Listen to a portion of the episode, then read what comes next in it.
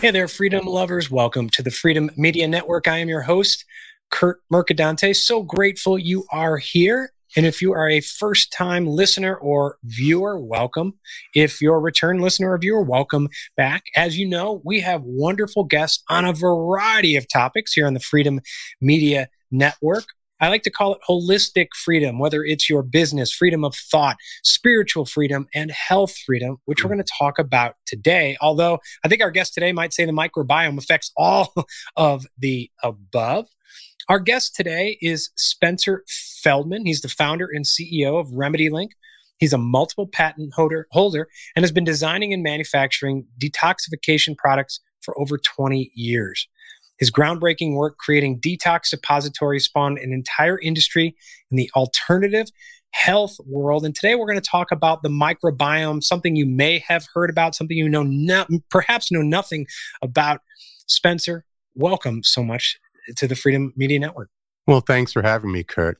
You know, yeah. it's it's interesting that there is a lot of overlap between the people that are interested in freedom and sovereignty and you know autonomy and people that want to improve their health and uh, because one of the things you do when you start becoming personally responsible for your life is mm. you also become responsible for your health. You realize that the establishment, um, you know, it's really great for a gunshot wound or, you know, a car crash, but for the kind of day to day chronic things, they're not that helpful for us. And so then you have to go and figure that out for yourself. And then, of course, you know, what's the point of, of having all the freedom uh, mentally and financially and ability to travel if you don't have a body that you know allows you to have those to enjoy those freedoms. So yeah, I think um, I think they're a good pairing.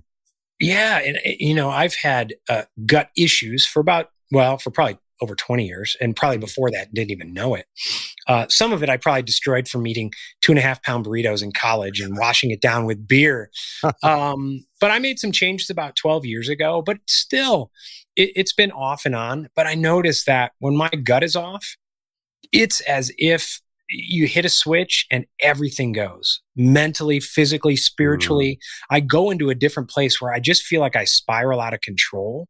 And mm. I remember that back in the 90s. Mm. And um, so the microbiome, a lot of people hear the gut and they just refer to the gut and they say, well, mm-hmm. it's your second brain. I've heard some people actually say it might be your first brain. What, what's the important? Well, can, can, you, for those who aren't really familiar with it, can you give a brief overview of what the heck is the microbiome? Yeah, yeah, absolutely. Um, and so, you know, if I ask someone to draw a tree, they, you know, draw the trunk and the branches and the leaves, but that's half the tree. The other half of the tree is underground with the roots and the bacteria living on the roots. And because we don't see it, we don't really think of that as the tree. But a good orchardist, if he sees a tree that's suffering with like leaves that are wilting or being parasitized, they'll think, well, what, what do I need to do to support the roots of the tree? You know, what nutrients what's going on so that the tree can be healthy again? It doesn't go after the leaf. Well, the microbiome is like the roots of our tree. It's the roots of our metabolic tree. It's the other half of us we don't see. And, you know, someone, you know, when I first started studying the microbiome, I thought, okay, if it's out, maybe you get a little gas or maybe, you know, you have a little upset stomach and can't eat certain foods. It's so much more than that. Uh, so what I want to talk about is what the microbiome is, what it does for us, you know, how we get it, how we lose it, because most of us have lost it, and then how we get it back again. So, uh, you know, what does the microbiome do? It yes it controls digestion but it also makes all your vitamin it makes vitamins it breaks down toxins and it manages the homeostasis of every system in your body. So in terms of the immune system the microbiome has more cells uh, immune cells than in your bloodstream and your bone marrow. In terms of hormones the microbiome has more endocrine cells than all the endocrine glands of the body combined. In terms of information processing, it's almost three times heavier than your brain. And in terms of a genetic database, it's got a thousand times more genetic information than your DNA. So it's running the entire show. It's, it's regulating neurotransmitters, hormones, blood sugar, uh, everything. It's running the whole show behind the scenes, right? It's sort of like, you know, you go to watch, you watch a, a Broadway play, and yeah, you see the few actors. You don't see the enormous support going on behind the scenes, changing scenes, doing all that kind of stuff. This is the behind the scenes stuff that runs your whole body. And if you want to have good health, you have to have a healthy microbiome. There's no way around it. So, you know, a question is, well, all right, let's go to the beginning. Where did we get it? So, based on archaeological studies, you know, for about 800,000 years, primitive man and our early ancestors were eating a diet mostly of tubers, insects, fruit, seafood, wild game, nuts, seaweed, honey, those kind of things. And all of these foods have uh, specific sugars called oligosaccharides, which people probably haven't heard of, so I'll explain what they are. There's roughly three classes of sugars. There's the simple sugars like you find in fruit, uh, and you digest those pretty quickly, they go right in. And then there's the complex sugars uh, like carbohydrates, like starches in rice and beans. And you can digest those, but they take some enzymes and it goes a little slower. But then there's these middle sized sugars in between the two, um, and they're called oligosaccharides. And we can't digest them, but they're in the food. Now, wherever there's food, something will come along to eat. That's sort of like a rule of nature. So, you know, we're eating food that has these things we can't digest, and we're eating bacteria because it's in the food, the water, and the soil. And the bacteria gets in and it colonizes our gut and starts eating the things that we can't. And like any um, life form that we live with long enough, it becomes symbiotic with us, right? So the, the microbiome is this collection of mostly bacteria and also particular viruses called bacteriophages that live in our gut. And they want us to be healthy and live a long time and reproduce well because they've got it good. They've got this place that's dark and moist and low oxygen and a constant source of food. So they're psyched to be there. And so they want to support us because the healthier we are, the longer they've got that place to be. And so over hundreds of thousands, over millions of years, they have learned all these ways to improve our health, right? They make us stronger. They make us smarter. They help us fight infections better. They make us age slower. In other words, the microbiome was and still is today the most powerful human upgrade you're ever going to have. Interesting. Interesting. Uh, you, you, for some for some people who might be not aware, it might not be aware, but it's something I've learned about over the last, you know, twelve years. You, the first thing you mentioned, the first type of tube was tubers. Mm. Can you explain what those are? All right, sure. So you know, there's there, you know, when we eat vegetables, there's the fruit, there's the leaves. Um, in some cases, people eat different parts of them, the flowers sometimes, and then there's things that grow under the ground. And then there's the roots, like carrot, right? A carrot root. And then there's tubers, which are these things that grow underground that aren't the roots, but they're like a storage place for the plant to hold fuel for later. Mm. And so, like a Jerusalem artichoke is a tuber, as an example. Got it. Got it. So, one of the things, and when we spoke offline, we talked about, you know, I was paleo mm-hmm. and then primal and then a, and a bit carnivore, which for a variety of reasons got better, but not fully better. Mm. Um, looking at that, at what true paleo perhaps was, and and and you kind of educated me on what it might have been versus you know what what people talk about it being. What did those people at the beginning at the at the beginning right before the the agricultural revolution or right at it have incredible microbiomes uh, they and did. if so, where did we go wrong? yeah, they did. And you know, if you study um, some of the primitive tribes that still are around, uh, the most study would be the uh, uh, the Hadza of the Tanzania. Um, yes, their microbiomes are quite different and much more robust than ours are. Uh, and we'll get into diet in a little bit, and we can we can talk about um, you know if someone's going to be carnivore, how can they do it in a way that they don't have some long term troubles uh, uh, by not feeding their microbiome properly. But let's talk a little bit more about what it does, how we get it, how we lose it, and then we can kind of come around and talk about some of the diet part. Absolutely. Okay. So, uh, in the last trimester of pregnancy, progesterone in the mother stimulates a bloom of bifidobacteria in her microbiome. So basically, and that's the bacteria for babies. So her mm-hmm. microbiome shifts to a baby state so that she can then pass it on to her child. And when during childbirth, as you know, the head descends as long as it's a normal face down delivery and not cesarean or sunny side up or premature. The baby's going to get some of the microbiome, um, both from the mother's microbiome and then from the birthing canal. So it's going to, she's, the baby's going to get bifidus from the from the uh, the microbiome and lactobacillus from the birthing canal. And then from there, the mother is going to create some 200 different oligosaccharides. Remember those special sugars we can't digest in the breast milk. More oligosaccharides by weight than protein. So, as far as nature is concerned, it's more important to grow the microbiome in the baby than to grow the baby. That's how important mm-hmm. nature thinks the microbiome is. So, what does it tell us? It tells us our microbiome needs both a large quantity and a large variety of oligosaccharides. so then the child starts eating food, solid food by like two and a half. And then at that point in time, the microbiome shifts to that of an adult because they're eating solids. And we go from the, lac- the bacillus and lacto, um, the bifidus and lactobacillus over to like the firmicutes and bacteroides. And uh, so what that tells you is you control the makeup of the microbiome by controlling the oligosaccharides you feed it. If you want to shift what's in your gut, shift what you're feeding it. Hmm. And what I've identified are like four initiations of the microbiome. So these are four things that they put our bo- that kind of do for us, rites of passage, right? Uh, so let's go over. The, there's probably more, obviously, but let me go over four, like four of them. So the first initiation happens when we're inside the womb, and met- metabolites produced by the mother's microbiome pass through the placenta and guide and manage the growth of the developing fetal brain, making us smarter. So part of our intelligence is due to the microbiome of the mother. Hmm. The second initiation happens when IgA, which is an immunoglobulin, especially in colostrum from the breast milk, it goes and it teaches tolerance to the immune system. Basically, getting IgA at the same time as the mother's microbiome into the baby as it's establishing itself teaches the baby's immune system that the microbiome is self. Don't attack the microbiome, it's your friend. Third initiation, the microbiome continues to guide the brain development after we're born. We're not born like, you know, um, certain four-legged animals that can walk as soon as they hit, the, you know, out of the womb. You know, we're completely um, dependent and, and, unfinished, right? Because um, our head could only get so big before the woman's pelvis cracked. So we have to finish our brain development on the outside. And part of that is the myelination of the nerves and so forth. So we continue our brain development outside of the womb.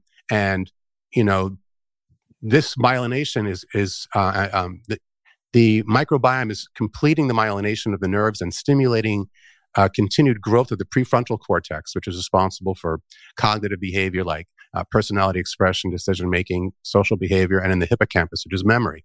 Mm-hmm. So now it's making your brain human before and after birth. And then the fourth initiation is it teaches the immune system what is other, right? First it said, this is self, don't attack this. Now it's saying, this is other, this is threat, attack that.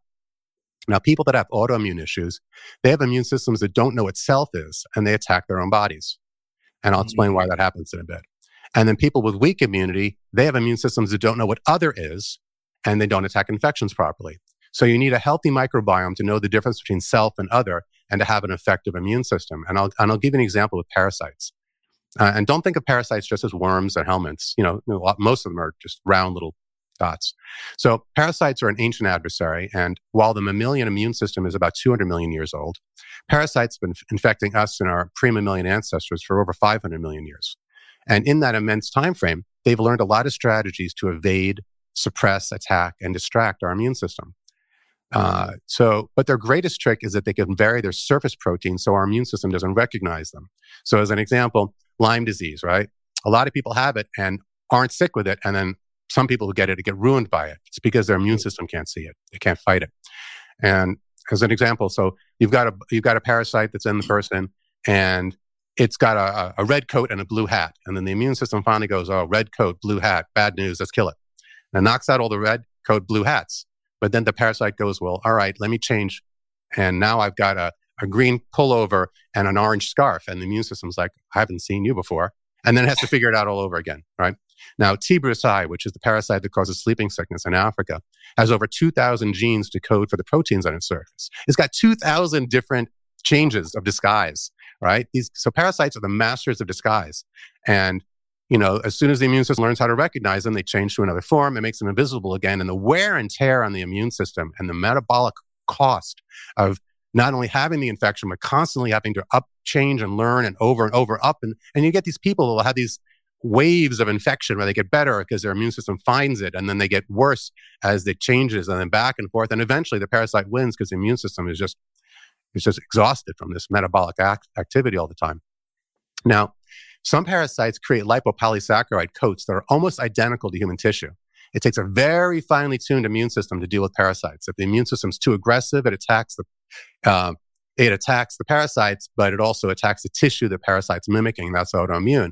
And if it isn't aggressive enough, it leaves the parasite alone to replicate. Now, another trick, as if they didn't have enough, is they use uh, they trigger the good bacteria in the microbiome to become predatory and attack us.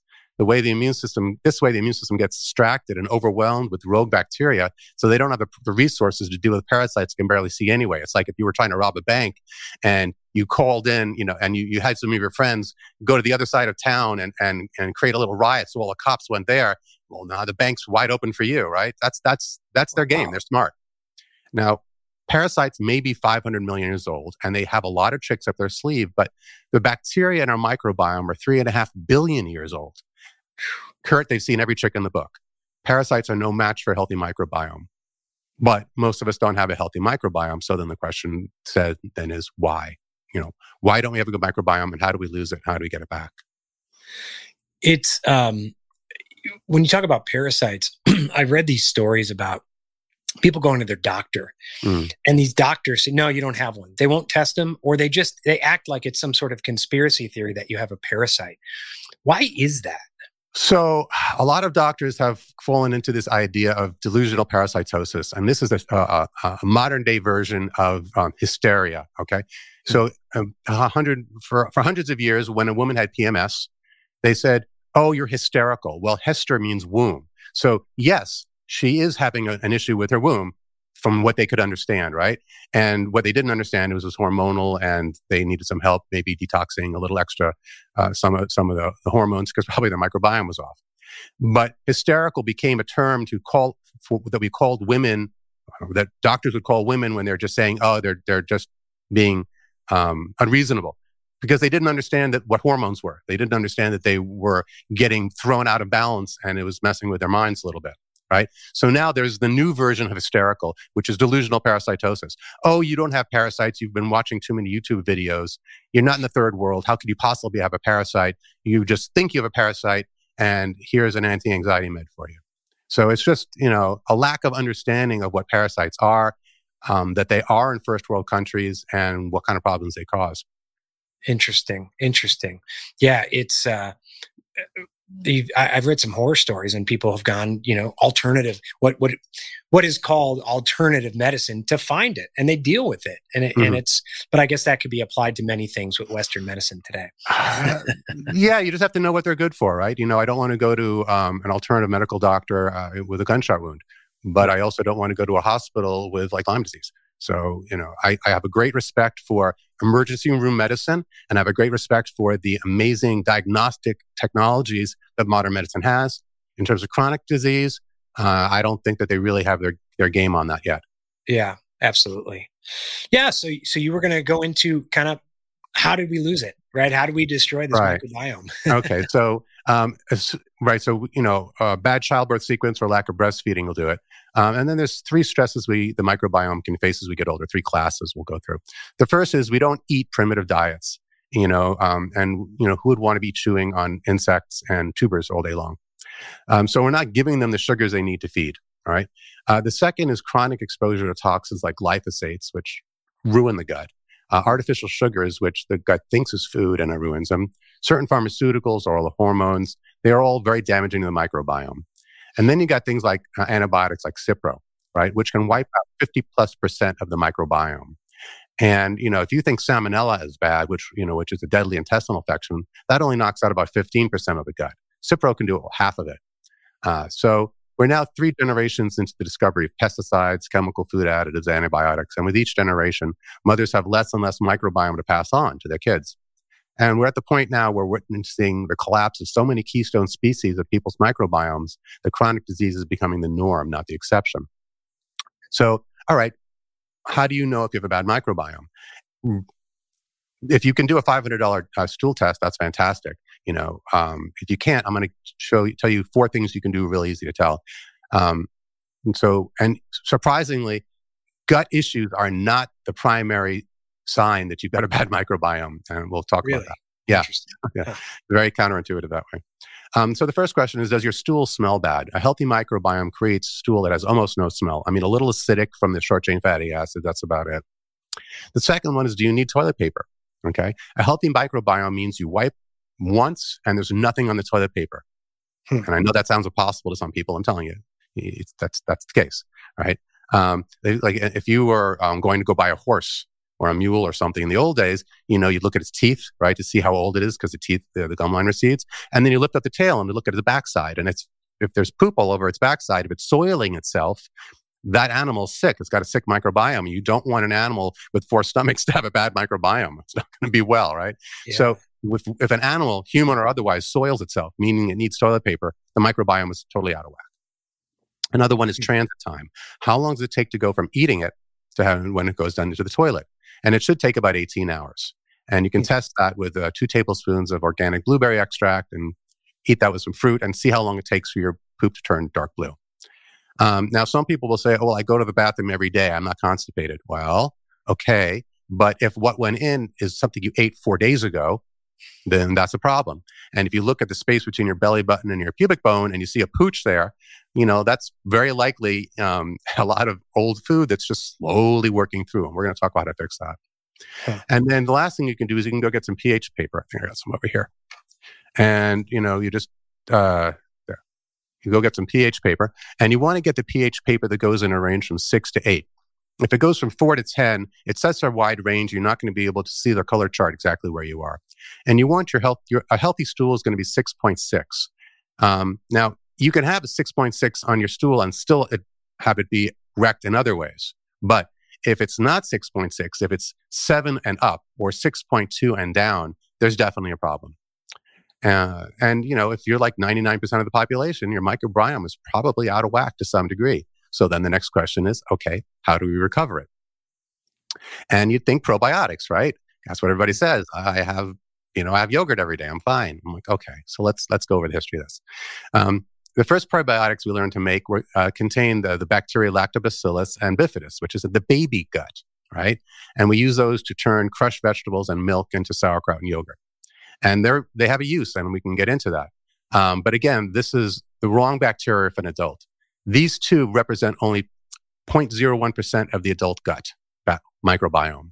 The other 99.99% aren't those. So taking probiotics is not going to, um, at least at the moment, not going to help us out. Now, we are, the problem is those, we choose those two because they're easy to grow, right? They are somewhat oxygen tolerant and you can scale up a lab to make these things in giant vats. The bacteria that is actually in the gut, not only are there thousands of them, but they don't grow very well in a lab. Now we're, we're finally getting to the point where we're learning how to make industrial sized uh, intestine simulators to grow the bacteria we actually need, but we're still several years away. And until then, we need to know where we get the good bacteria that aren't being made yet. Now you have three reserves. The first are dormant cells, meaning the, these are good cell, good bacteria in your microbiome, assuming your mother had them to give them to you, that go to sleep because there just aren't enough oligosaccharides in the diet. There's enough to keep them barely metabolically active, but they're basically hibernating, waiting for better times. So easy, easy fix, right? You take the oligosaccharides back in the diet, they bloom, um, and you're good to go. Now, uh, the second reserve is the appendix. I know we've been told the appendix is a vestigial organ, cut it out, no big deal. No, it actually has an antiseptic or antibiotic effect where it keeps um, infections from or bacteria from going from the large intestine up to the small. And it also has a backup copy of your microbiome. So if someone were to go get, say, salmonella and terrible diarrhea and, and flush out their microbiome or 15%, when it's done, the, mic- the appendix can get a little squirt and reseed it hmm. unless the person's taken something like Cipro and wiped the, uh, the bacteria out of the, uh, the appendix. Now, the third reserve is the environment, and every person you meet, every hand you shake, every breath, you know, every salad you eat, every bit of air you breathe in, everywhere you go, microbiome is in the air, and you could say it's disgusting, yeah, but life finds a way. So it's there. Um, you, so as, as long, if you as long as there's some oligosaccharides in your diet, it's kind of unusual unless someone's some heavy duty antibiotics for all, you know, for all the keystone species to die. Uh, basically, they're, they're most likely there. They're probably just dormant. And if you consider that a single surviving bacteria with a doubling time of 20 minutes, in 12 hours, it's 34 billion, right? So it doesn't take long to, after refeeding the microbiome for it to repopulate. All right. So not probiotics, although there's a place for them oligosaccharides. All right. So the next question is can you get them a diet like our early ancestors? Maybe, but Okay, one, it would take excellent digestion to get the oligosaccharides from the food. Take in- inulin, for example. Yes, it's found in chicory root, sold as a source of fructooligosaccharides. But if you can't digest it, you're not going to get the fructooligosaccharides out of it. It's just going to make a gassy nightmare. uh, the second thing is you'd have to eat a lot of foods you're probably not accustomed to. You'd be chewing on, on tubers all day long, and the raffinose content of those would be another gut monstrosity. Uh, and then lots of insects and seaweed. And, you know, these are, you know, I don't think most people really want to eat a primitive diet. Um, you'd also be, you'd be chewing tubers two hours a day. Uh, so when I realized I didn't want to do this with diet, I decided to make a mix. Oh, here it is. I decided to make a mix of the eight key oligosaccharides that I decided I wanted and needed for a healthy biome. And I put them in this mix and I put them in the ratio that based on what I could tell from primitive diets would be something that you would approximate what you'd get if you were eating primitively.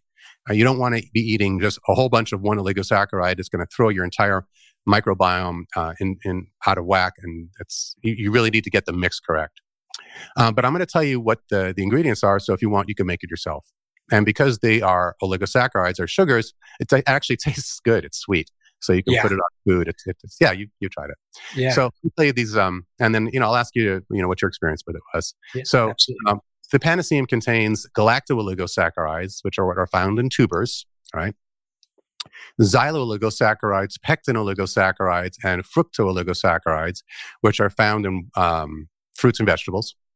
Connective tissue oligosaccharides, which are found in wild game. Yes, they're in meat, but it's in the, the tough meat like the brisket or you know the deer that you, you hunt in the mountains because their their their muscles are very fibrous.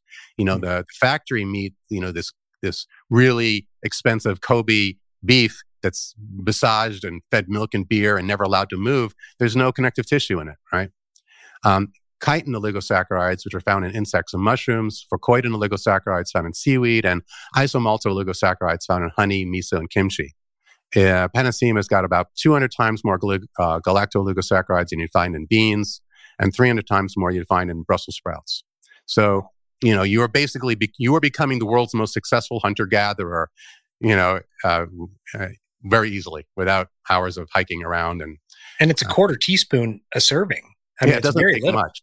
it doesn't you know the microbiome the microbiome is so much for you. It's like just just feed me this much just just a little. Feed me a little and i will do everything for you right? It's okay so one question is why do we have to have so many different oligosaccharides? Can i just like one or two of these things? All right so first oligosaccharides they act as decoy molecules. And what that means is um, pathogenic bacteria and fungi want to attach to your gut wall and hang out there and cause trouble, but they'll attach to the oligosaccharides, it said, and then out they go. So the more varied oligosaccharides you have in your diet, the more varied types of pathogenic bacteria and fungi you can uh, show the door. Okay. The second is different bacteria that you do want have different food source requirements. So the greater diversity of oligosaccharides you have, the greater diversity of species in your microbiome. And you want a diverse microbiome. And we're going to get into this with a carnivore diet. Mm. You want that thousand-fold genetic database to do all sorts of things for you. You know, someone could um, someone could come along and say, "Oh, I did a, a genetic test. I don't methylate." Your gut can methylate Oh, well, I, I can't handle histamine. I don't have the DAO enzyme. Your gut has that. Oh, I'm, I'm B12 deficient. Your gut makes B12. All right. All these things that we think are genetic flaws. Yeah, but you've got a thousand times more genetic capacity in your gut than you do have in your own body. So, mm-hmm. you know, it's not, don't freak out if you've done a 23andMe test and found that you don't make methyl, you don't methylate.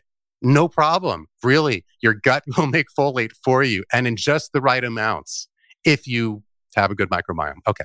The third reason we have so many oligosaccharides is they're not interchangeable. And let me tell you a story. Um, based on this is this is actually the story. This is the this is the the origin story of this product, right? Very dear friend. She's in her twenties, and she's two years into a, a serious and worsening health crisis. I mean, you know, catastrophic chronic fatigue and brain fog. W- wouldn't be able to hold down a job, can barely move, catatonic on the ground sometimes, uh, and, and in her twenties. This this poor girl, right? And so I did one of these symptom questionnaires. You've ever seen any of these things? They're like six, you know, six pages of every symptom you could possibly imagine. And then you, you grade it and it'll tell you what organ systems are having the most symptoms. Great yeah. thing to do. Okay. every every organ system was in almost total collapse on this poor girl. I'm like, oh my god, you know, I, I, I'd never seen this before. I, I you know, I, I, had no idea what to do, and she was moving towards needing full time live in care. So, all right, so I picked the top one. I said, okay, um, her top issue was cardiac, and I'm like, okay, chronic fatigue, cardiac. Maybe she's got something going on with her ventricles, prolapse. You know, maybe she's got a mitral valve prolapse. Maybe she's got some heart damage. I don't know what's going on. Take, you know, send her to a top cardiologist her heart is in perfect condition. Hmm. The only thing they say is, well, there is a lot of inflammation. I'm like, okay, inflammation, write that down. Okay, so go to the next one on the list, um, uh, neurologic. So we uh, do a blood test and check all her neurotransmitters. Her neurotransmitters were wrecked. They were either completely crashed or totally spiked. There was nothing anywhere in the middle. And what do you do with someone like that? So I tried, you know, giving her various supplements to try to bring the high ones down, the low ones up, and it just it just threw everything out of whack. It, it couldn't be managed, right? It, it wasn't. I, you could not ma- micromanage her, her neurotransmitters. So I'm, I'm looking, I'm looking, I'm looking, and I'm going down the list, and finally it says gut. I'm like, well, gosh, it's obviously not her gut. It's like all the way down the list, but maybe I can give the poor girl some like a 10% benefit, right? Just get her a little bit better. And so did a stool test, and lo and behold, her gut was wrecked. Huh. Wow. Because she wasn't presenting with a lot of gut issues, right? That's the thing. It don't say it. You won't think it's gut. Okay, sometimes. And what happened is, you know, we uh, she had taken a long course of antibiotics for recurrent kidney infections as a kid. She'd wiped, wiped out her microbiome. And hmm. remember, the microbiome is the regulatory capacity of the body. So this explains her inability to regulate her neurotransmitters. She couldn't also regulate her body temperature. She would never sweat when it got warm, although she sweats now. Nice story. All right. Anyway, so that explained her her neurotransmitters, her fatigue, her inflammation from lipopolysaccharides. And so I said, okay, wow, um, what do I do? And I found out that you don't do probiotics because she's probably already got the bacteria in her. They're just dormant. Hmm. So what I did is I made a mix of every oligosaccharide I could think of in the ratio I thought would work, and I gave it to her. Three days later, she was 80% better, which, wow. you know, from someone who was basically in tears that they would never have a life, that was amazing. Yeah. And so that was great. But then, okay, um, I ran out of two of the oligosaccharides. And with, over the course of three days, she completely regressed. She was back to catatonia, back to unable, to move. I'm like, all right, um, I think it might be this one. So I, I got her those oligosaccharides, gave them back to her again. And in two hours, she was um, wasn't bedridden anymore. She made herself lunch, and over the next four days, she got back again. So, what are the takeaways from this, right? One, oligosac- oligosaccharides are not interchangeable. You know, um, she was getting six of the eight and missed two, and that was enough to completely knock her back. And the second is if you have the right materials to work with, if you have the oligosaccharides, you can regain your health faster than you lose it. She recovered in four days, which took her two years to lose. And then the other thing is like, well, now I've got to make it as a product. I was just making it for her, right? I've got to make, because how many people are like her, right? So that's the origin story of of uh, Panaceum. And actually, you know, most of my products, or a lot of them, basically have an origin story of somebody I cared for was sick. How do I help them? And then, oh, I should make this available. That's amazing. And, and and it wasn't just that. Did you try just giving her the two? Or did it? Uh, no, I was not going to. I, I, I was never going to put her through that misery of, of yeah. again. I'm like, okay, we know eight. We know the eight work. You know, if I give you the two, and then though, and then you're, but that. So, and you know, what am I going to do? Try, try to, you know, people. You know, there's an idea of a magic bullet approach. I'm, I'm much more in favor of the enchanted shotgun. You know, hmm. it's like I don't care realistically. Maybe one. Maybe she only needed those two. It doesn't matter. It's not worth trying to figure out because somebody else might need a different two. I, I don't know. So I'm going to give them everyone, I'm going to give you every oligosaccharide you could possibly come in, into contact with as the most successful hunter gatherer of all time. And in the ratio I think is appropriate, and your gut will figure it out. Is is this um, from a from a caloric standpoint mm. and spiking sugars? You know, there's people who are afraid mm. of their they have glucose monitors and they're doing right. this and they've heard, oh my gosh, you know, what effect does the Panaceum have? Uh, okay, oligosaccharides will have a regulating effect on blood sugar. Number one, you can't digest them, so you can't get any energy out of them. They're a okay. sugar that does nothing for your to your blood sugar. Right. Mm. However, your blood sugar is regulated not by your pancreas primarily; it's regulated primarily by your microbiome that tells the pancreas what to do. right? It's the one behind the scenes running the whole show. So when your microbiome is healthy, your blood sugar will should normalize because it's getting it's better able to to to regulate that. And actually, um, you you're actually going to get access to about 10% more energy because you're now uh, the microbiome is able to burn those sugars in a way that's slow, and then you get the caloric energy out of that. So not only will you have more energy, but it'll be more stable. So if anyone's doing it, and, and maybe you have an opinion, I'm sure you do on on some, like intermittent fasting. Oh, okay. Uh, does it break a fast or no? I'm a purist, right? I do 14 day water fast once a year, and I believe when you do a fast, you just do water. Got it. Having said that, I would want my microbiome healthy before I did a fast. Mm-hmm. And I would consider possibly taking it rectally during a fast under certain conditions. I'd, I'd have to, I'd have to kind of think about that a little bit. But uh, let let's get to those let's get to those points, and we'll yeah. kind of understand it from a, a, a, larger perspective. So I want to give your your listeners eight secrets to mm. the healthy microbiome. Right? Okay. So the first secret is consume a wide variety of oligosaccharides at the right ratio. That's it. Just just just feed it. If you do nothing else but feed it, you are you're going to get the most amazing human upgrade you, over time you can imagine. Okay. Now let's talk about the next one. What about fiber? Okay. So humans are estimated to have been here for about 200,000 years in our current form. 190,000 years we were hunter gatherers. Uh, 10,000 years we were farmers. And the last 100 years were modern men and women. Hunter gatherers were eating about 100 grams of fiber a day. Early farmers about 35, and modern man about 15. And uh, you know, with lower levels of fiber, the risk of mortality goes up significantly. So, you know, you want to eat a certain amount of fiber. The question is how much. Uh, eating the amount of fiber that the uh, hunter gatherers did, it's not realistic. You know, uh, I'm not going to chew on tubers all day long. Um, but the modern diet's fiber deficient. So I aim at 35 grams of fiber a day, like we did for 10,000 years at the dawn of agriculture. Um, you know, considering that 35 grams of fiber worked for the last 500 generations of humans, I'd say it's proven itself to be a functional dietary uh, protocol. Now, how do you get to 35 grams of fiber? Now, some people will say, I eat a lot of salad. Kurt, how many grams of fiber do you think are in a cup of shredded carrots?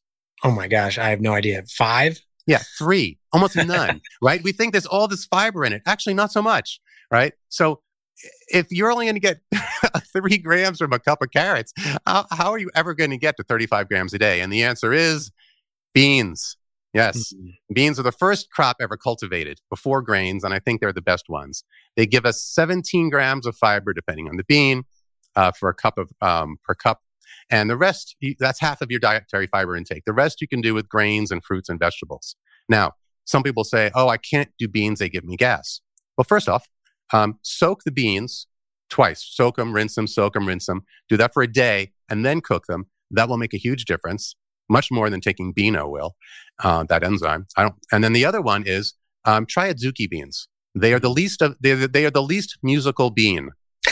I can put it that way. Um, and so, uh, if you're going to get past 35 grams of fiber a day, a day you're probably going to have to take a fiber supplement, which I would not do. Okay. Uh, insoluble fiber irritates da- an irritated, damaged gut, and soluble fiber creates methane gas, which, aside from flatulence, is a paralytic agent and it paralyzes the intestines. Mm. And I'll talk to, talk to you a little bit about uh, how to deal with methane production. Um, all right, I'll tell you right now. I'll give you a bonus. If you've got methane production, um, there's a bug in your. It's not even a bacteria. It's an. Uh, it's, a, it's earlier than bacteria. Uh, it's in the archaea group. Fine, call it a bacteria. And they're methanogens. They make methane. And the methane not only makes gas, uh, but it also paralyzes the intestine. And if you take uh, a quarter a teaspoon of uh, food grade Epsom salts a couple of times a day in a glass of water, that will shunt away from the methanogenic bacteria into the acetate producing bacteria because sulfate will shift uh, the metabolic processes. Um, methanogens are like weeds. Uh, they're very easy to outcompete as long as the there, there's proper fertilization. So in this case, the fertilization is sulfate, which most of us are uh, insufficient in. So uh, you um, actually have been doing uh, the beans for a little while. What's your experience been? Yeah, I mean, I hadn't had beans in 13 years. Mm. You know, because of gas and just because of inflammation. And oh, I read, oh, inflammation. You know, so I got organic adzuki beans, mm-hmm. uh, natural grocers here, soaked them for 24 hours, mm-hmm. uh, brought them to a boil, cooked them. and really no issues at all. Mm. Um, I've noticed if I eat them at night versus the morning, I have a little bit more of a problem, and maybe it's what I'm eating them with.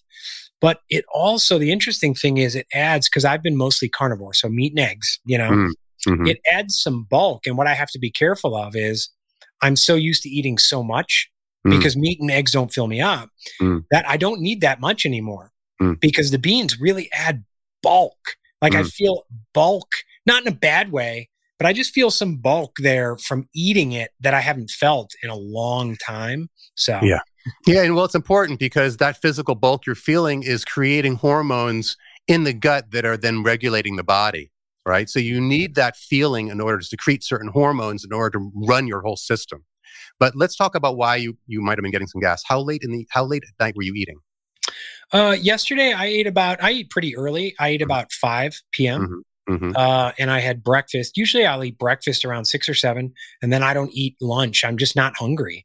And usually I'll, then I'll eat around five or six. In the middle of the day, I'll have my I'll have my Panaceum and some water, you know, and things like that. And maybe I'll have something, a little snack to kind of have it with it. So you weren't eating late at night. You weren't like eating at eight No, o'clock. no. Okay, so let's talk about transit time because that's really where the next question is. So we're getting on to the, the third. The first secret is oligosaccharides. The second secret is beans. The third secret is transit time. Mm. That's how long it takes from point A to point B, right? And depending on the kind of food we eat, uh, it's one to four hours in the stomach, about six hours in the small intestine, and 10 hours ish in the large intestine. Now, if you have a transit time less than 16 hours, you're not get, your gut doesn't have enough time to absorb things, and that's malnutrition, right? But much more likely is transit time is longer than normal. You can have transit times of two, three, four, five days.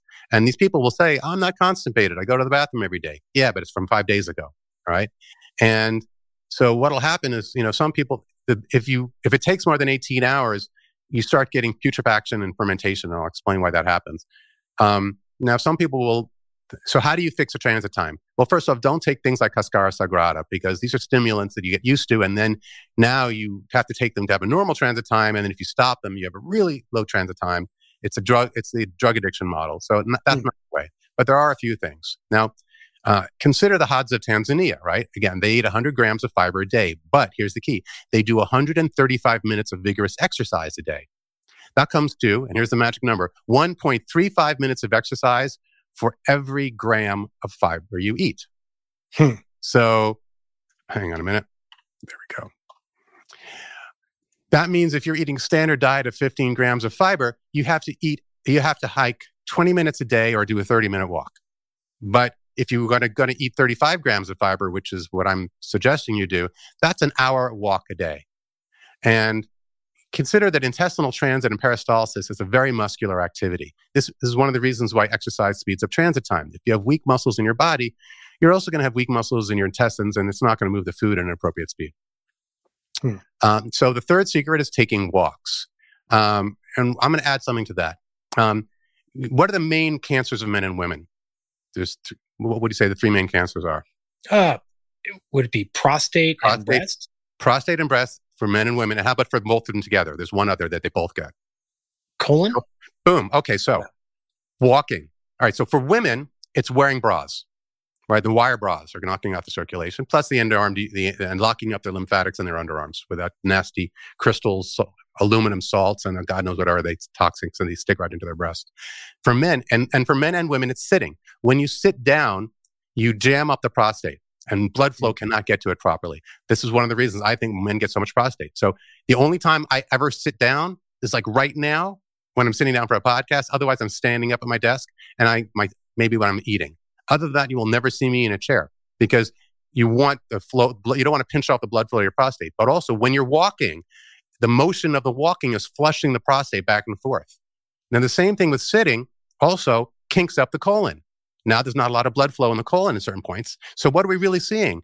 I think that sitting is causing or accentuating and increasing the risk of both prostate cancer in men and colon cancer in men and women. And when you walk, not only are you you're flushing blood through that area. So, you know, third secret is taking walks, right? Go out for a walk. Um, and now you've heard don't eat at night. You know, grandma always said, oh, it's too late, don't eat. And I'm going to explain why. There's a special kind of uh, peristalsis called um, the migrating motor complex is the common name for it. And it's how the gut cleans itself of leftover debris, right? there's all these different kinds of peristalsis. There's one that moves it forward a little bit. There's one that moves it forward but leaves a little bit of hole in there. So some goes forward and some comes back. It mixes it. There's some that kind of squeeze like this and they're going back and forth. And then there's one that just goes straight from the top to the bottom. It just goes all the way down the giant, the migrating motor complex and flushes it all clean. And we need this because if you end up with food just hanging out in your small intestine because it never gets flushed, then you're going to end up with SIBO, small intestine bacterial overgrowth, which we can talk mm-hmm. about in a minute. So, um, the small intestine will not go through this cleansing flush if there's food in the stomach or the small intestine. That means if so, what you want is you want to have dinner start or dinner end, dinner start 14, 14 hours between dinner and breakfast, right? That mm-hmm. way, let's say you, if you have four hours in the stomach and eight, you know, uh, six hours in the small intestine, you still have a couple of hours now for the gut to clean itself every night. So, really important. Don't snack after dinner. Have your dinner. If you, you know, when, if you're going to have your dinner at, at uh, you know, if you, if you, if you eat at eight o'clock at night, then stomach's in the food for four hours, that's 12. Six more hours is six in the morning. And if you wake up at six o'clock with a blaring alarm clock turning on your sympathetic nervous system, you know, you never get your gut cleaned out. So again, 14 hours between breakfast and dinner. I'm hmm. sorry, between dinner and breakfast. That's a, a, key one. And no, so no snacking. So the fourth secret, 14 hours between dinner and breakfast and no nighttime snacks after dinner. Hmm. Now, another thing people will say is like, well, what about digestion? Um, it's really important that only fiber and oligosaccharides enter the large intestine. Let me say it again because this is a key thing. It's important that only fiber and oligosaccharides re- enter the large intestine. Everything else should be digested and absorbed in the small intestine. Now, when we eat beyond our capacity to digest and absorb, carbohydrates, proteins, and fats end up in the large intestine and they cause problems.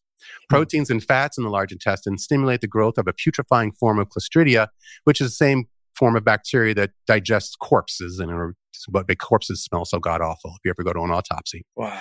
Um, carbohydrates, other than oligosaccharides and fiber in the large intestine, ferment and create gas, alcohol, and formaldehydes and feed candida. So you want to eat enough of each of these major groups and nourish yourself, but not so much that you get spill over into the large intestine and create putrefaction and dysbiosis. And this is, and I'm not saying, hey, you can't, you know, go and, and go to a birthday party and pig out on, on, on, you know, cake or go to barbecue and just have all the ribs you can possibly eat. You can do that. A couple of caveats. One, um, make sure that that evening, you know, you get a fair amount of time to flesh it all out. Um, and two, uh, yeah, make sure your transit time is functional. That way, mm. yeah, you've got it. You know, you, you broke the rules, but whatever. You know, life is, you know, you want to enjoy life. You don't want to, you know, have not be able to break any rules. The idea is to be so healthy that you can break the rules once in a while, but to know what the rules are and then know how to, to, to kind of um, kind of cheat. So I'm going to tell you how to cheat. Right. Um, so, so the fifth secret is don't eat more than your capacity. Right. But then you've got some people that uh, they don't even digest small amounts of food. You know, so now what do they do? Because even if they eat a little bit of food every day, uh, uh, you know, at each meal, they still can't even digest that. So there's three hacks. One, chew your food well. If you don't have a good bite alignment, go to a dentist. Two, make sure your bile is flowing because if not, it's going to throw off your fat digestion, gives the pancreas alkali burns. And uh, we have a product on our website called Glytamins in the orange box. You can look at that. And the third is take digestive enzymes with your meals, which is the trick, right? Um, that way, uh, if, either if you're going to take an enormous meal take a bunch of digestive enzymes with it so it doesn't get to the colon and digest it and cause putrefaction.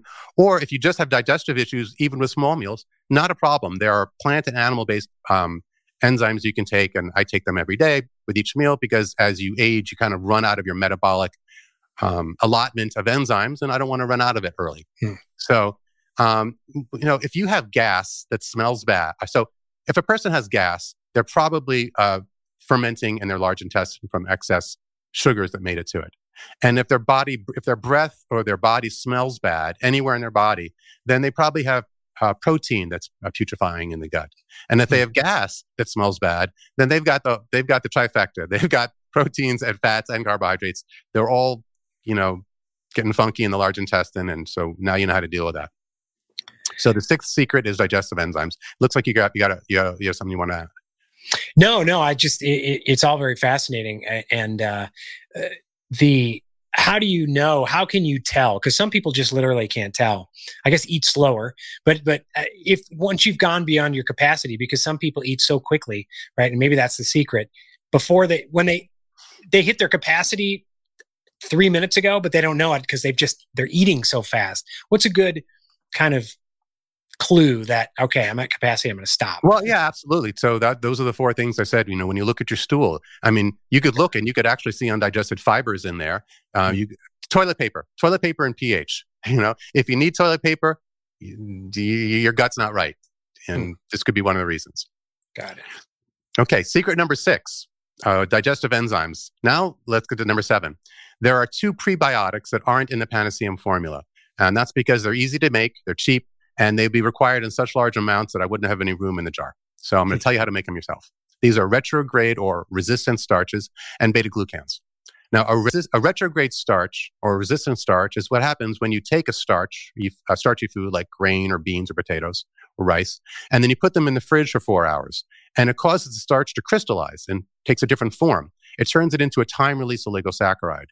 So if you do have blood sugar issues, but you still want to be able to enjoy hey, you know what? Sushi, you could say, if you, if you do it yourself, meaning you haven't add sugar to the rice and you just do white rice and fish or brown rice and fish, you could say, quote unquote, that's paleo because even though it's a starch, because you, fr- you put it in the fridge, you've changed it from a starch to a retrograde starch. You're not going to get the same blood sugar crash. So, um, beta glucan is the prebiotic is uh, also works with the immune system. It's a prebiotic and you find it in very high amounts in oats. So if you want these two prebiotics I'm referring to, all you have to do is cook organic whole grain oats and stick them in the fridge for four hours. Uh, I kind of go a little past that. I actually cook the oats, blend them up with panaceum and some probiotics, and then I cook them or I, I ferment them for two days to get the bacteria, and then I stick them in the fridge. So I've got like I've got the beta glucan, the retrograde starch, and I've made a probiotic if you really want to uh, dial it in. But secret number seven: chilled oatmeal. Hmm. And then the final secret is a good attitude, right? So the microbiome is going to affect your mood. Um, the microbiome produces, consumes, and regulates neurochemicals that create our emotions. Uh, but our emotions also stimulate the growth of various bacteria. So, like fear and anger and stress, which would be adrenaline, noradrenaline, and cortisol, respectively, stimulate the growth of pathologic bacteria and can turn good bacteria bad. On the other hand, oxytocin, which is the neurotransmitter released with feelings of love and compassion and puppies and little babies, you know, that supports the growth of good bacteria and good bacteria makes oxytocin, right? So it's, it's either a vicious or a virtuous cycle. Depends which one you want to do. Uh, and so let's go with the virtuous cycle. You know, have a, the better mood you have, the better bacteria you create, create the, make it easier to have a better mood. So let me tell you what happened to me, right? I told you the, the origin story. So mm, I was, that was patient zero, right? I'm, no, I'm patient number one, the second patient. So I started taking it. I'm like, wow, it's really helping her. Uh, I feel like I'm in pretty good shape, but let, let's see. Uh, and so over the course of a month, this is what happened. My eyesight got better. That was the first thing I noticed. Uh, like all of a sudden, you need heavy glasses and when I'm reading. And, you know, the eyes have a very fine blood, blood supply. They're tiny blood vessels. So when the blood vessels start to get damaged, you see it in the eyes first. They have tiny blood vessels, tiny nerves. It's sort of like you're a canary in the coal mine. So mm. eyesight got better, which was nice. Um, the next thing is, you know, uh, my physical strength improved. So, you know, in my in my garage, I've got a gym set up, and so I was in there and I was um, doing bench, and all of a sudden I'm like, God, did someone lower the lower the weights? Like, no, that's that's still the same number of weights. Why am I? Why is it so much easier? And so I had to, I, I had to lay, put more weights on. Not only did my strength increase, but my endurance increased. And I'm not the kind of body type that puts on muscle easily. I, I plateaued. I got, you know, as strong as I was going to get based on the amount of work I was doing. I got an upgrade, right? I got stronger. My biome, my microbiome said, Hey, would you like another 10, 15% of strength? I'm like, yeah, sure. um, so physical strength endurance went up. My sense of balance improved. Now, here's an interesting one. I was a mid forceps delivery, which meant I was coming in paratrooper, coming in feet first. Doctor went in with some forceps, grabbed my head, twisted me, pulled me out, and my head was like a, like a like an eggplant by the time I came out. Huge brain damage, right? And I have never had good balance. I could never hmm. dance well. I could never lift one foot up and take a shoe off and on my whole life, right? My balance is great now. I can lift a foot up, take a shoe off, put it back on, stand up, and I can dance now, which is fantastic because I love dancing and I was always terrible at it. And now I like a dance around the house and it's great and it's fun and I'm not falling over all the time. So I've got, you know, I'm 53, I've got a lot of dancing to make up for. So, you know, having, but the interesting thing is, it's not, this wasn't a recent bit of damage. This is something, this is damage from 53 years ago. So my microbiome was able to fix damage I had that was 53 years old. So that I think is amazing. Uh, the next thing is my skin got really resistant to scrapes and cuts. So, you know, I work off grid on a farm. Uh, I live off grid on a farm and, you know, you're always cutting your hands, you know, you know, barbed wire, weed pulling, whatever. And uh, I was walking barefoot the other day uh, when the story happened, and I caught my foot in a door and I ripped the Achilles tendon and the top of my foot up. I'm like, oh my God, I, I can't believe I did this. Why didn't I wear shoes? And I get, you know, I get back home and I'm looking at it thinking I'm going to have to rinse it out. I might need to have stitches. I don't know. And I look at it, there's no blood. I'm like, oh, that's weird. I look closer. I'm like, the skin isn't even scraped. It was red. That was it. And that redness was gone the next day. That, that injury would have torn me up into pieces a month ago. And so my skin got stronger. And Kurt, that's when it, it, it, it dawned on me. I figured it out. Do you know what all these things have in common? Eyesight, physical strength, endurance, balance, and skin? No. These are all things that get worse with age. Mm.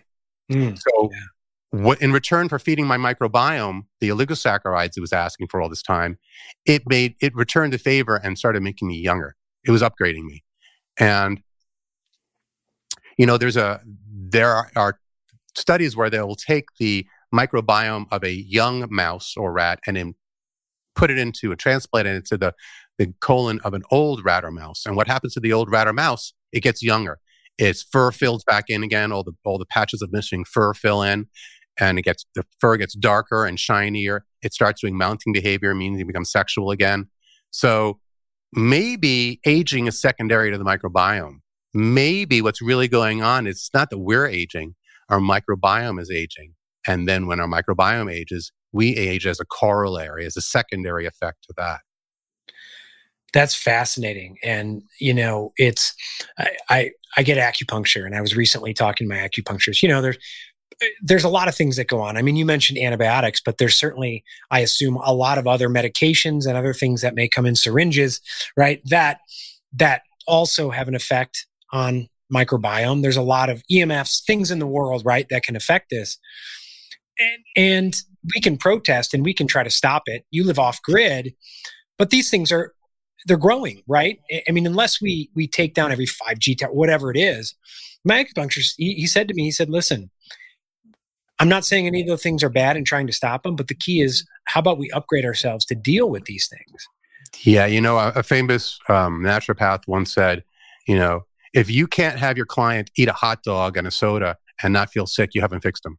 And mm-hmm. obviously, this guy was not promoting hot dogs and soda. He was saying, look, you, you've got to, what, what, what, what, what he said, what your acupuncturist is saying without, you know, what they're really saying is you need the ability to maintain homeostasis. You need the ability to bounce back from metabolic insults. Mm-hmm. That is the microbiome. I make detox products to detox the liver. Yet, the main detox organ I now understand is not the liver, it's the microbiome. The liver only takes over for the stuff the microbiome can't do or for stuff that you get uh, by inhalation. So, the microbiome is the main thing. But you know, you once wanted to, you, you asked, uh, you said we should talk about the carnivore diet because, oh, yeah. Yeah. So let's let's talk about that. I understand a lot of your listeners are carnivores, and that's awesome. So, you know,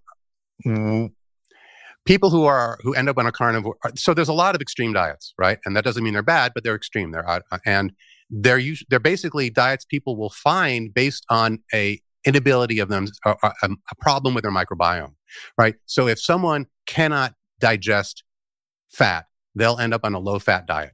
If hmm. someone cannot digest meat, they'll say, oh, meat is toxic and bad. I'm vegan is the way to go. But that's because they lack the ability to digest meat, right? If they cannot digest plant material, they can end up as on a carnivore diet because they lack the capacity, their microbiome lacks the capacity to digest plant matter. And so the, the truth for these people is that they have found they have found that it is better to have a limited healthy microbiome than a a complete diet and a wrecked microbiome. And I wouldn't take that away from them. If you find that when you eat carnivore, you feel better, that's an amazing truth. But the next step is let's take you from a limited meat microbiome to a complete omnivore microbiome. So let's talk about why we might want that, right? Mm-hmm. When you are on a meat only diet, uh, there's a couple of issues. One, we don't have 500 generations of meat only diet like we do farmer diet to know what that's going to do long term to the body, right? We don't even have 20, 30 years of it. It's relatively new. And if you are going to say, well, this is how, you know, animals eat, okay, but if you are a lion in the Serengeti, one of the first things you eat is the intestines of the animal. You're eating the small intestines because you're eating the plant matter. Mm-hmm. You're eating the plant matter that the that the that gazelle was digesting for you. So even the carnivores in nature are eating plants. They're only eating it after it's been pre-digested for them. And the second is even the best hunter gatherers in the hunt in the Hadzas, they're only successful like every three every three days on when they're hunting. So yes, they're eating meat, but not every day, not even every other day. They're mostly eating plant matter and then meat afterwards when they have a successful hunt. Again, that doesn't mean a carnivore diet is bad. It just means if we're going to say it's natural um, based on primitive diets and carnivore animals, well, is that really the case? But okay, so is it good for us? Well, we don't know long term. We may have issues uh, with what's going on um, with some uh, metabolites that are going to be created um, if you overdo your capacity to digest meat, it will putrefy in the large intestine. You're going to get get metabolites like cadaverine and putrescine and all sorts of really nasty things you don't want in the body that mm-hmm. can cause uh, heart damage chronically 20 years later. So what I would say is, okay, if you're a carnivore, um, the next step up from that would be to say, hey, can we get you to the point where you can eat as an omnivore. And the reason you might want that is, again, if you're only eating one thing and you overrun your capacity to eat that one thing over time, well, what will you do as a carnivore if 20 years down the line, you've so burnt out your protein digestive system that you can't eat meat anymore? Hmm. Now you're really screwed because now you can't eat meat and you can't eat anything, right? So you want to, if you're going to do that, please take some proteolytic enzymes so you don't burn out your meat digestion capacity. But why might you want to add plants to the diet? Well, my thought on the matter is for all the things the microbiome does for us, I want the healthiest microbiome I can get. And the healthiest microbiome is the one with the most amount of genetic diversity. Now, if I'm only eating meat, I'm only eating the one or two oligosaccharides that I'm going to find in connective tissue. There are most of my bacteria in my gut might not be getting the food they need. And those bacteria will therefore not be regulating me. I'm not going to, uh, your microbiome makes 500,000 different met- metabolites, at least, for, and it represents 40% of the compounds floating in your bloodstream. It is the biggest effect on your body and your mind and your psyche and your emotions and your health. So I want that thing to be, you know, the most amazing microbiome possible. And I don't want to limit my microbiome species diversity by limiting my oligosaccharide intake to just a few things that deal with meat. So um, what you could consider is can we walk you back? You know, yes, I honor the fact that you don't handle plants well. Let's work on getting you to the point where you can be an omnivore so you can have this incredibly robust microbiome so you don't burn out your meat pathways and end up in a you know, you know painted into a corner. That would be my my offer. My yeah, no, absolutely. I mean, adding the beans has been great. Um, and I'm a little addicted to them now. I, I love the taste of them. Um, you know, fruits, I deal with fruits pretty well. There's some veggies that I've, and, and some of them make no sense as to fitting in certain categories. Like I, I shouldn't handle broccoli well because there's mm-hmm. certain mm-hmm. things I handle broccoli just fine. Cauliflower, not that great. Um, mm-hmm. So there's certain things that I'll eat that I try to stay away from kale. I try to stay away from some of those things. Um, mm-hmm. But uh, there are certain veggies that I have. If I go to the local juicery in here and I have a veggie juice, I mean, talk about transit time, it's about an hour mm-hmm. or a half hour. Um, so trying to identify some of those things. But, you know, for me, adding the beans was a huge step. And I had to get over the mental, oh my gosh, I'm adding beans. I feel full, I'm getting fat or, or something like that, right? But now it's interesting adding, you know, and thinking about the rice and thinking about some other things to ferment uh, as a next step as well. Mm-hmm. Um, but then adding, I mean, I love fruit. I eat fruit. I actually add honey uh, to my diet. Um, Manuka honey, uh, I usually have, uh, and or local honey sometimes. Um, but yeah, I'm all in it. And I think part of it, quite honestly is is the mental game where I grew up overweight and mm. I had the crap beat out of me and all these things. And and so doing a lot of subconscious work over the past year, I've noticed that some of the food intolerances I may mm. have created mm. as a way to say, I just can't eat those things. Mm. It was easier for me to say that than mm. discipline or or something. And so right. now maybe I've messed it up. Now, it helped a number of things, right? And I was paleo, so I was eating fruits and vegetables and those things. I think I think though that my my microbiome and and you know over the last 6 months you know we um I, I and actually over the last year I was having some some gut issues in terms of transit time but just every, nothing was solid right everything TMI for the listeners right and you know looking back every time we went to Europe and we're going to Italy next week and you know, I kind of self diagnosed a histamine intolerance, but not all the time. And I, I think maybe it was during allergy season. Like I'd go to Chipotle and I love guacamole. Sometimes the guacamole, I had I had to run right, uh, and sometimes it was fine. But when we went to Europe, I noticed big problems to the point where I I try to stay off all medications, and I had to go get uh, I forget what it is basically to stop to stop yourself up. But then I looked and it's like, well, every plate there that I got had eggplant on it mm. and a lot of high histamine foods. So I'm wondering, well, but then there's certain things that should bother me, like ground beef doesn't bother me at all. Mm-hmm. So maybe it's just the microbiome, and maybe by building this up, all this stuff won't affect me, or it won't. So, uh, uh, you, um, is your gut better now since you've been doing the the Panaceum? Yeah, over the last two uh, two uh, two weeks, you know, it's so I'm two weeks into it, right? I did three days of the the clearing phase or the mm-hmm. cleaning mm-hmm. phase, and so I'm about two weeks into it. What I've noticed is because I'm you know I'm 47, mm-hmm. so there's 47 years plus however long I've been playing with stuff. I notice a massive change for the better, but I also notice I'm not fully in rhythm yet. You know, mm. I mean, things are still kind of, uh, eh, you know, um, but you know, when my gut is off, I notice my mental game is off and things bother me.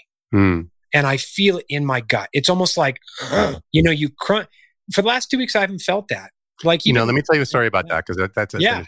And by the way, give, it usually takes about 21 days for your gut to really kind of organize itself. Um, they did a study of brains and were showing upset faces to people and monitoring their brain activity, right? And then they gave they they gave uh, they improved their gut and showed it to them again. And what they found is that you people would not be so upset by upset faces if their microbiome was healthier. And what this basically means is if you have people that can't say no, these are people pleasers. These are people that can't be in the pre- they can't see someone upset at them and handle it that is now one of my signs that they have a, a sick microbiome. Uh, if, if someone has an issue saying no and they have and they have issues with um, boundaries, that's microbiome, which is sort of like this the the um, fractal uh, the fractal version of self versus versus other. Right, the microbiome is there to say this is cool, that's not attack this, let this be. And it's kind of organizing your ability to flow with things and resist things. And it plays out psychologically as the ability to flow with people or resist people and, and have a good psychological state. So indeed, um, you know, I, I said that the main thing about the gut microbiome is it doesn't show up as gut. It does show up psychologically. One of the main, uh, what I would say is fatigue or anything psychological. First thought is the gut. Um, to talk a little bit about like fruits and, and vegetables, uh, I do fruits too, but I only do them when I'm going to exercise. Mm. So I'm burning the sugar. So basically, what I do is every morning I go out for my 45 minute hike on the mountain, and I go and I collect, you know, my strawberries and I or whatever fruits in, in season off my orchard. And then as I'm hiking, I'm eating fruit. So mm. I'm eating, I'm, I'm burning the sugar as I'm taking it in, right? And I'm getting my walk in. So I won't do fruit and then sit down, right? Yeah. If you want, if you want to eat fruit, if you want the sugar if you want the candy of the natural world, go out for a hike. That's that's that's how you earn that's how you earn your fruit. Well, now, we got plenty of that here in Sedona, so that's good. Right. Okay. and then in terms of vegetables, yeah, you know, there's plenty of vegetables you shouldn't touch with a 10 foot pole because of the anti nutrients in them. Hmm. And then some of it is just more specific for certain people, right? Like if you have histamine issues, which if you have good gut bacteria, you'll end up with less histamine issues because they will do it for you, hmm. right? But you know, you might find, like for instance, I don't eat foods with high levels of oxalates. Um. I don't eat foods with high levels of glutamic acids and things like that. I can do it now because my gut microbiome allows me to. If I were to eat food, there are certain foods that if I ate them, you know, it would completely throw certain vegetables, completely knock me out. I can eat them now because my gut microbiome not only can detoxify them, but can then balance what's what's what I'm absorbing. Hmm. But you know, you work your way into it slowly. Not all not all vegetables are are friendly for humans, and you have to know which ones to do. Now, the other thing is the fruits and vegetables we've been eating, they're quite different from what they were a thousand years ago, right? We have been um, uh, uh, raising these um, in such a way that we have been selecting for fruit that's very sweet and not bitter. So we're selecting for high sugar, and the bitter is where all the medicinals are. So we're, we're making our food less medicinal and sweeter. Hmm. Um, and the other thing is, you know, when you eat food in a, in a, in a supermarket, it's, it's all rotting, right? I mean, you go have a fresh blueberry off a blueberry bush and then you try eating the one that, that, that you find in the store. The ones in the store, they're good, but they're kind of mealy. You know, they've been sitting around in, you know, three days to get to you. Um, they don't have the flavor. They don't have the intensity. And part of what they lose is when fruits and vegetables, when they're harvested, they lose the essential oils, which are the things that the plants use to protect themselves against viruses, fungus, parasites, and bacteria and cancer, because they have the same issues we do, right? So when you eat food that's old, that's at a supermarket that's already a couple days old, you've lost the, the medicine of the essential oils. You've lost the medicine of the bitters because it's been selected out by breeding, and you've uh, you're eating something that's very high sugar. So we have another product that oh, I got it over here. It's called Zoibin, and what that is is this nasty mix of essential oils and bitters. Oh, that I took that right. That's in the clearing phase, right? Yeah, and that was. Did I taste? Was it like rosemary? There was something that really stuck with me. Oh yeah, I mean, there's a lot of things in there. There's yeah. uh, like five different essential oils and and and two of the most bitter agents that you can possibly take. Uh, and so, you know, not it, it's if you want to be paleo, you need to be adding essential oils and bitters back into your food because that's what some that's what you would have been eating on a real primitive diet. Uh, and so, right, so our clearing phase basically what what what um, what I suggest is, you know, a couple of days of um, essential oils and bitters and maybe some ellagic acid to to try to support the body in dealing with the bacteria that sh- shouldn't be there. And then before you start growing the stuff that should be. And do we have time to talk about SIBO or no? Yeah, yeah. I just I got I have a hard out here in about twelve minutes. Okay, so you know SIBO is a, a huge issue, and uh, basically, let me see if I can find my notes on this. Um, what SIBO is is uh, it's bacteria growing in the small intestine.